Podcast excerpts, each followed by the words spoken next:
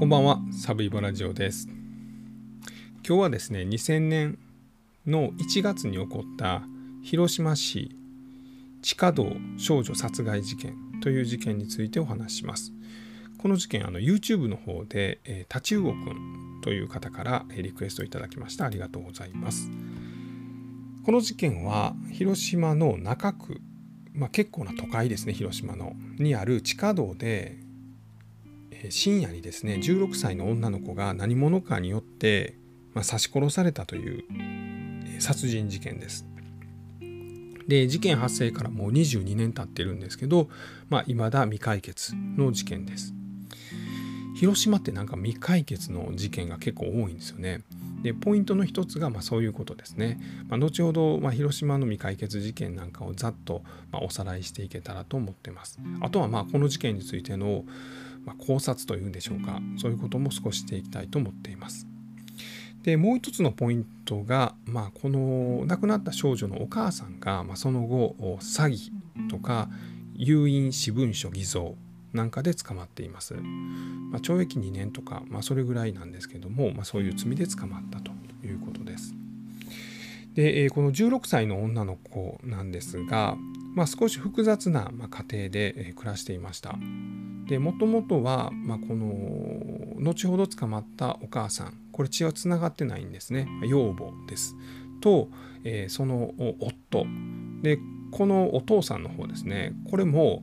ほんまの父親かどうかっていうのちょっと僕には分からないです。あのそういった記述がなかったんですよね。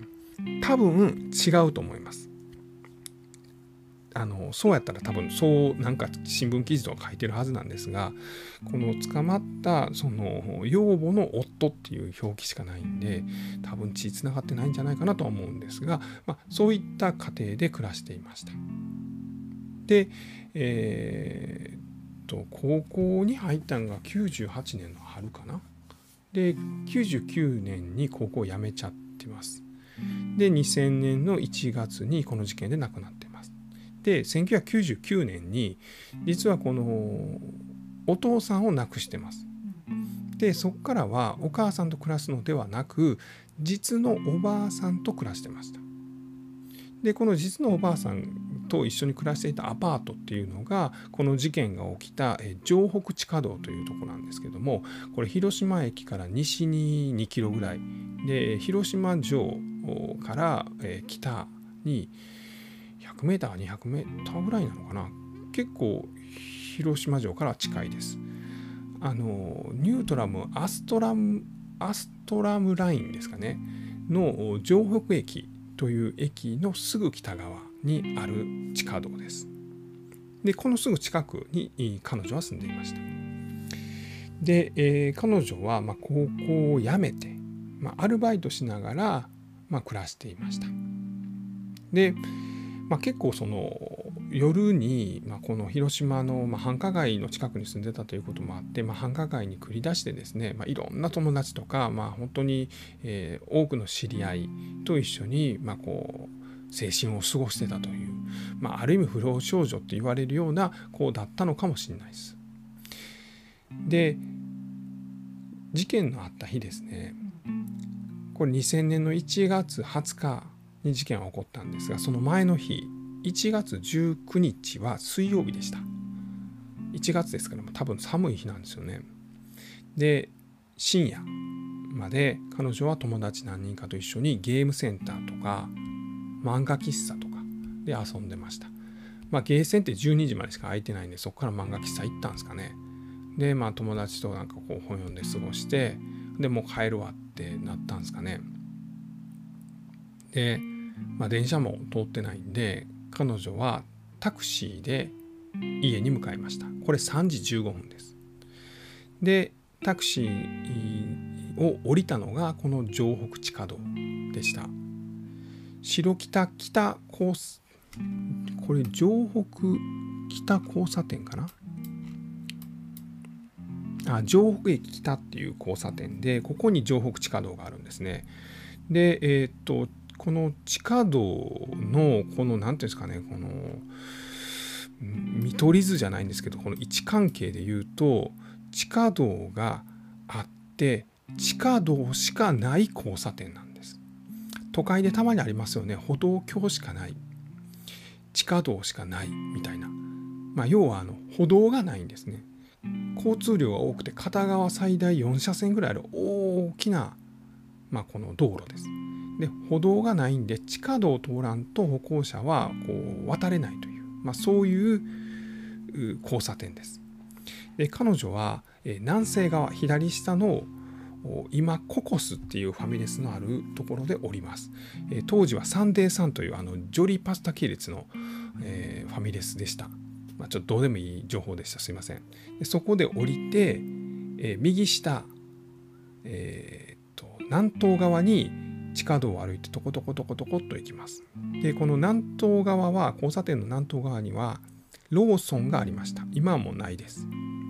でそこのローソンで買い物しました。で3時半このローソンの防犯カメラに彼女が映ってます。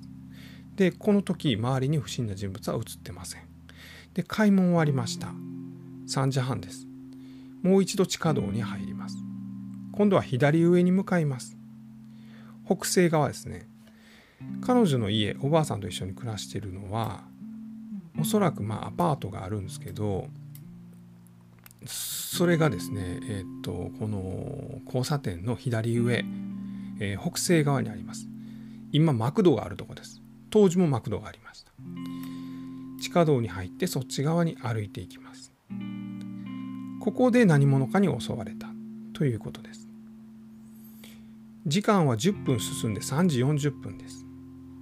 一人の女の人がワンちゃん連れて犬の散歩でこの地下道を通ります進行方向に、まあ、女の子がうずくまってるのが見えます。だ大丈夫？って声をかけますが女の子は「うんうん」というだけです。で彼女はそのまま通り過ぎました。女性ですね。ですがやっぱなんか気になるなと思って12分経ってもう一度地下道に入って戻ってきます。で彼女の方にもう一度近づくと彼女の服が血で真っ赤に染まっているというのが分かります。えらいこっちゃとなって、え、この交差点から、えーと、南西側に歩いて歩いてというか、まあ、200メーターぐらいの距離にある交番に駆け込みます。これが元町交番なんですかね。で、えー、お巡りさんに城北地下道で女の子が、まあ、血を流してうずくまっているっていうのを言います。で警察が救急車を呼んで、えー、と救急搬送されるんですが、まあ、4箇所以上刺されてまして、まあ、失血して亡くなってしまいます。まあ、およそ1時間後ぐらいに亡くなったということです。まあ、事件発生までの形はこのようなところです。でここからま警察の捜査が始まるんですね。でまあ、この城北地下道には当時防犯カメラはありませんでした。まあ、非常用の防犯ベルっていうのはあるんですけど、まあ、これを押しても何つうんですかねあの入り口のとこにパトランプがついてそれがくるくる回るだけなんです。で今はもう防犯カメラついてます。なので防犯カメラがないのでその映像はありません。で彼女は4箇所以上刺されてました。全て後ろ側背中側です。両肩の付け根あたりをそれぞれ刺されてます。右も左も。で両太ももの裏側も2箇所刺されています。両方ですね。で抵抗した後は残ってません。おそらく背後から不意打ちされたということなんです。でもこれ結構僕疑問なんですよね。彼女が音楽なんか聴いてたらようわかそらそうやなと思うんですけど地下道なんです。これ全長230メーターぐらいの比較的大きな地下道です。片側4車線ぐらいある大きな交差点についてる地下道なんです、まあ、そんだけ広い地下道大きい長い地下道なんです。朝とかですね夜とかはですね結構人通りが多いらしいんですけど夜中は人っ子一人いない。彼女は右下南東側から地下道に入って北西側左上に抜けた。と思われます。ですがですねこんなところで後ろから誰かに近寄られたらむっちゃ気づくんちゃうかなと思うんですよね。でも彼女は気づかんかったそのまま多分後ろからサクッて刺されてえってなって倒れてしまってさらにブサブサブサと刺されてしまったと思うんです。で、えー、リュックサックを背負ってたんですがそこの肩紐が、まあ、切れていると。でこれがリュックサックを奪うために切ろうとしたのか、まあ、それかその肩を刺す時に、えー、リュックサックの紐が切れたのかここはちょっと分かってません。で彼女はですね3時40分に、まあ、犬の散歩をしてた女性に発見されるんですがこの辺りで、えーと、電話がかかってきてたようです。友達からです偶然です。そのかけた友達によると彼女は電話に出ました。でその時に「痛いよ痛いよ血が止まらんよ」ということを言っ。でもし犯人の顔を見てたら「痛いよ痛いよ男の人に刺された」とか、まあ、そんなことは言ったかもしれないんですがそれを言ってなかったということはおそらく顔を見てないんじゃないかと。で、えー、警察に運ばれた時救急車で運ばれた時も意識はあったんです。えー、誰に刺されたのとか多分おそらく聞いてたと思いますがそういう証言はなかったということです。で警察はこの凶器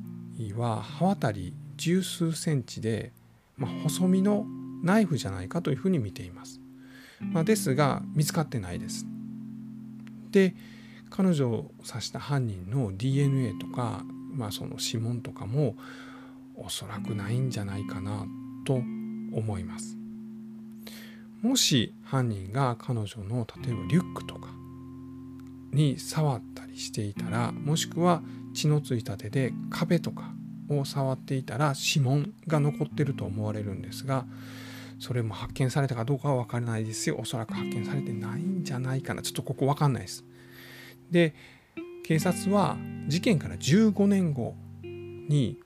この地下道を、まあ、特殊な最新装置で調べています。これがですね、まあ、あの今警察とかで結構当たり前に使われてるんですけどあのいろんな長さの光をまあ、この壁とかに当てることによって壁に残っている痕跡を浮かび上がらせるという、まあ、そういう装置です。これ光の長さによってこの物が反射する物質が変わるんですね。なので例えば指紋とかその血液とか、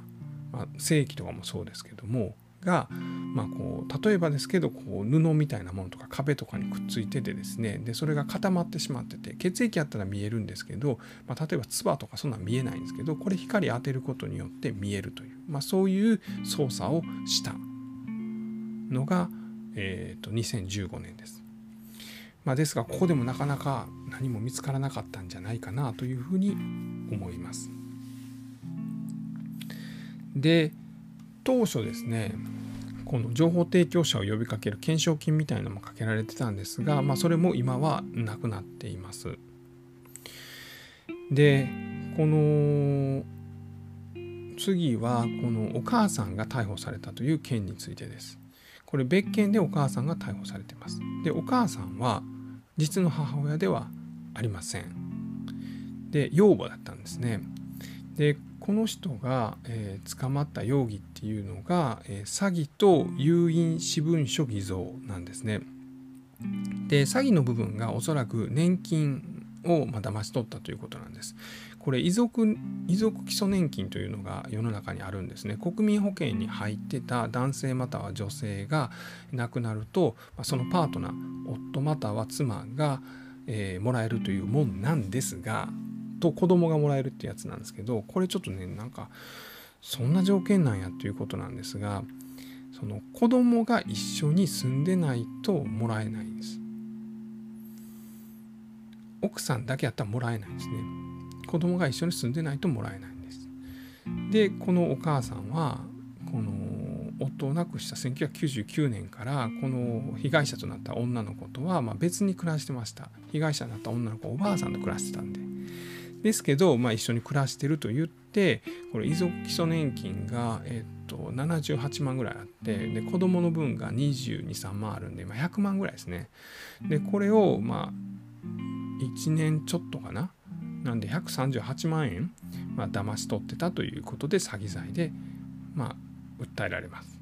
で、え、有罪になります。でもう一個がですね有印私文書偽造と、まあ、行使の疑いで逮捕されてこれでもおそらく判決が出てましてトータルで懲役2年執行猶予3年やと思います。でこれ有印私文書偽造って何か言うとおそらくですねこれ夫が遺産を残してました。で、えー、この夫はこの亡くなった女の子の実の父かどうか分かんないんですけど法律上の父であることは間違いないのであの女の子にまあ受け取る権利があったんですね。まあ、ですが、えー、このお母さんはですね知り合いの男性をまあ代理人に仕立て上げて、まあ、この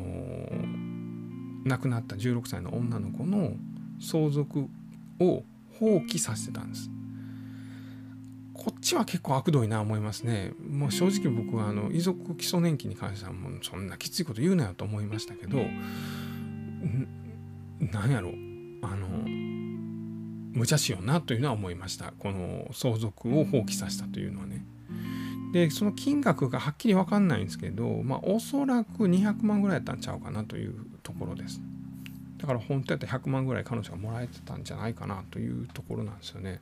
まあ、ですが実際の話でどんなんなったか分かんないですよ。現金こんだけ渡すからまあ放棄させとくでみたいな話になったのかで遺族年金も一緒に暮らしてないからもらわれへんけど一緒一緒に暮らしてたいうことにしてもらうからなんかちょっとあんたに渡すわみたいな話になったかどうかちょっと分かんないです。ですが、まあ、そういうので逮捕されて一応有罪判決は出たということです。で、まあ、捜査の部分で言うとここからはその考察めいたところになります。えー、まず僕この事件でん？と思ったのが16歳の女の子はタクシーに乗って帰ってきてるということなんですよね。自転車じゃないんやという。まああの危ないんでね、まあ、タクシーの方がいいんでしょうけどタクシーに乗るって金あるなというふうに思います。なんで、まあ、彼女がどういったアルバイトしてたのか分かんないですけど金あるなとは思いました。でちなみにこれタクシー乗ってるんでタクシーの運転手は目撃証言を持ってるわけなんですね。証言を持ってるわけなんですね。この車の中で彼女どんな風やったのかと。で実は彼女は車の中で電話してたみたいです。これもお友達と。でこの時は楽しそうに電話しててなんかトラブルめいた感じはしなかったとタクシー運転手は言ってます。でそのタクシーを降りて、まあ、地下道を通ってコンビニ行ってコンビニで買い物してもう一回地下道を通ったとこで襲われてるということです。で彼女は亡くなる少し前になんか友達に大事な相談あんねん聞いてくれへんというようなことを言ってたそうです。だからこの相談という部分で結構いろいろな憶測がまあ膨らんでます。まあこの彼女はある危ないアルバイトをしててそこでまあトラブルを作ってしまってそれによって襲われてしまったんじゃないかとか、まあ、そういうことですね。でえっと彼女がまあ襲われた時のその電話ですね。この電話も友達からかかってきてたんですがこの通話がどうして切れたのか。というのはちょっと疑問かなと思ってます。友達は電話しました。その時彼女は言いました。痛い痛い血が止まらんよ。でえ多分友達は「えどうしたん？どこおんの？警察は?」って言うと思います。でその時に彼女がどこまで答えれたのかは分かりませんもしかして地下道って言ったら友達は彼女の家知ってて「ああこの地下道か?」って言って「うん」って言って、まあ、切ってすぐ警察に電話をかけてくれたのかもしれないです。まあ、それだったら分かるんですけどもし何らかの違う理由で電話が切れたんだったら、まあ、その時に電話を切る必要のある男って言ったら誰かっていうと、まあ、犯人なのかなと。まあ、ただこの電話はおそらく犯人に襲われて一人でうずくまってる時にかかってきたと見られてますので、まあ、犯人が電話を切ったという可能性は少ないんちゃうかなと僕個人としては思ってます。でなんでその犯人が電話切ったかどうかっていうところにこだわってるかっていうと、まあ、切ったとしたら指紋が残ってんじゃないかという、まあ、そういうことですね。でこの目撃証言は一応あります。えっ、となんかこううずくまってる彼女を見下ろすような形で二十、歳ぐらいの男の人が立ってたっていう情報と、え、彼女が車でタクシーでそのこの交差点とこ乗りつけた時に不審な車があの後から来てその交差点付近で止まったっていうこの2つの目撃情報はあるんですけど、まあ、これについても何とも分かんないですだから彼女が通り魔的に襲われたのか、まあ、それかその彼女が狙われて襲われたのかというとこですね。でさっきもちょっと言いましたけどこの全長236メーターのトンネルの中で後ろから追っかけられたら絶対気づくという絶対後ろ振り返ります。僕やったら。カツカツカツって来るんでしょでしかも自分より早く歩かないと追いついてこないんでカツカツカツカツカツカツカツって来るんでしょ絶対振り向きます。そうでなくても振り向きますよね。まあ慣れてたら振り向けへんのかな。なんで、まあ、彼女がウォークマンとか聞いてたんだったら分かるんですけどそうじゃなかったらなんで振り返れへんかったんかっていうのがすごく疑問なんですよね。でこの交差点の写真交差点ちゃう地下道の写真とかもちょっと見たんですけどこの隠れれるような感じじゃないんですね一部なんかこうエレベーターみたいなのがあるんですけどでそのエレベーターのとこだけちょっとなんかこう何て言うんだろうへこんでるんでそこに隠れたりしてたんかなと思うんですけどうん後ろから追っかけられた時になん逃げてでも追いつかれて刺されたのかよう怖くて後ろ振り向けずに自分も早足で逃げようとしたけど走ってこられて追いつかれたのか分かんないですね。でもう一つはこの4箇所以上刺されてるんです。えー、両肩と両ももの裏側。でこれを順番的にどこ刺されたんだろうというとこですね。もし僕が犯人だったらまず絶対右、えー、と彼女の右の肩を刺すはずなんです。僕が犯人だったら。というのも僕は右利きです。で、えー、おそらく左利きと見られるということであれば多分それ報道されてると思うんで右利きなんだろうと勝手に思ってます。で右利きだったら女の子を追っかけて追いついていきなり足から刺すのって難しないって思うんですよね。彼女も歩いてます。もしかしたら早歩き。なんやったら走ってるかもしれないその女性の足を刺すのってすごい難しい。でもしかして肩を捕まえてから肩を刺す。分かります？左手で左肩彼女の後ろの左を掴んで右手にナイフを持っててそれで右肩を刺す。これが多分一番やりそうなことです。ですがそうなったら彼女の肩に付近に指紋なりが残ってたりせえへんのかなと、まあ、服の上やったら残らへんのかなどうなんだろうなというようなことを思いました。で冬というのもキーポイントとして挙げられています。1月の20日の早朝です。めちゃくちゃ寒いということです。めちゃくちゃ寒い時に彼女をま待ち伏せするということがまできたのか。しかもその彼女は結構こう遊んで夜に帰ってくるんで何時に帰ってくるかもわからない、まあ、それを待ち伏せするのって難しいんじゃないと、まあ、いうような意見があるんですがこれについては僕あながちそうとも言えないかなと思います。というのもあの彼女の家のすぐ近くでしたしもし彼女の行動を知ってるんだったら彼女はほとんどその家に帰る前にコンビニに寄ってたっていうのもまあ分かるんじゃないかなとじゃあこの地下道を通るとほんならこの地下道のここを通るというのも分かってたのでまあその多少根気のある犯人だったら待ち伏せすることはできたんじゃないだろうかなと思います。まあ、ですがこの警察の犯捜査で、まあ、やっぱり難しいのは通り魔的な犯行やというふうに言われています。彼女との接点がなければないほど捜査が難しくなると。で、まあ、物的証拠がないというのもあるんですがこんだけ捜査が難航しているというので考えるとまあ普通に考えるとその雪吊りの犯行つまり通り魔犯行じゃないかというのが僕の意見です。まあ、皆さんはどのようにお考えでしょうかもし、何かあこうじゃこうなんじゃないかいやサフイボこんなこと言うてるけどちゃうでちゃうで絶対こうやでみたいなのがあったらですね、まあ、ぜひ Twitter とか、あのまあ、YouTube でアップした時には、まあ、YouTube のコメント欄なんかに書いていただければと思います。あと広島に未解決事件が多いっていう話ですよね。もう時間あんまないっすかね。あ結構言ってるな。えっ、と広島僕もいくつか話してるんですけど福山市の明大で主婦が2001年に殺害された事件これも長らく未解決でしたが2001年に事件が起こって2021年に容疑者が逮捕されています。で2020年12月には、えー、広島の北広島町で、えー、老人ホームの施設長がまあ、何者かによって殺害されたという事件。これは犯人は捕まってません、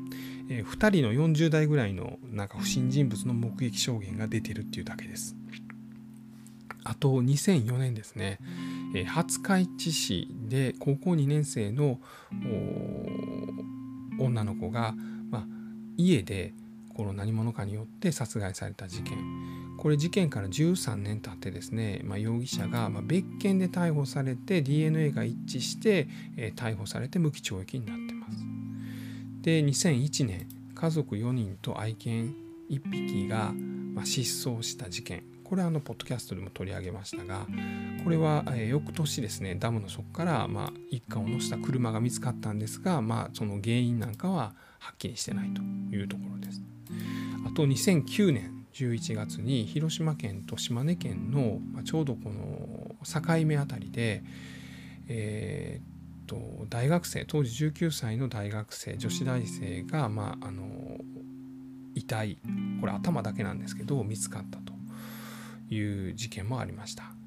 これはですね随分後になってから、えー、っと被疑者が、まあ、もうすでに死んでるんですけどもがま特定されたという、まあ、そういう事件もありました。まあいろいろあるんですよね。でこれ一説にはこうなんか暴対法のせいやみたいなこと言われてるんですよね。で何回言うと、まあ、暴対法でこう警察が暴力団を引き締めたと。でまあ、この暴力団はこういう事件についてすごい詳しいと、まあ、アングラな活動もしてるんで、まあ、実はあいつがやったんやとかそんなよう知ってるんで昔はこう広島県警が暴力団から情報提供を受けてこういう殺人事件を解決してたこともあると。でもそれが暴対法でできへんようになったと、まあ、いうような意見もあるんですが、まあ、僕はそれはちょっと違うんじゃないかなと思ってます。まあ、実際広島県警はいくつかの解決してない事件も残してはいますがでも例えば、えーと、廿日市市の女子高生の殺害事件なんかはもう解決しましたし、えー、福山市の明大これはまあまだ裁判でどうなるか分かりませんがこれも一応容疑者を逮捕したと。まあ、いうようなことで着々と捜査を進めて、まあ、解決に向けていると、まあ、もしかしたらこの地下道の少女殺人事件も、ま、解決する日が、ま、来るかもしれないんじゃないかなというのを思っておりますます。はい、えー、今日はですね2000年の1月に起こった、えー、広島市地下道少女殺害事件についてお話しました。最後まで聞いていただきまして本当にありがとうございます。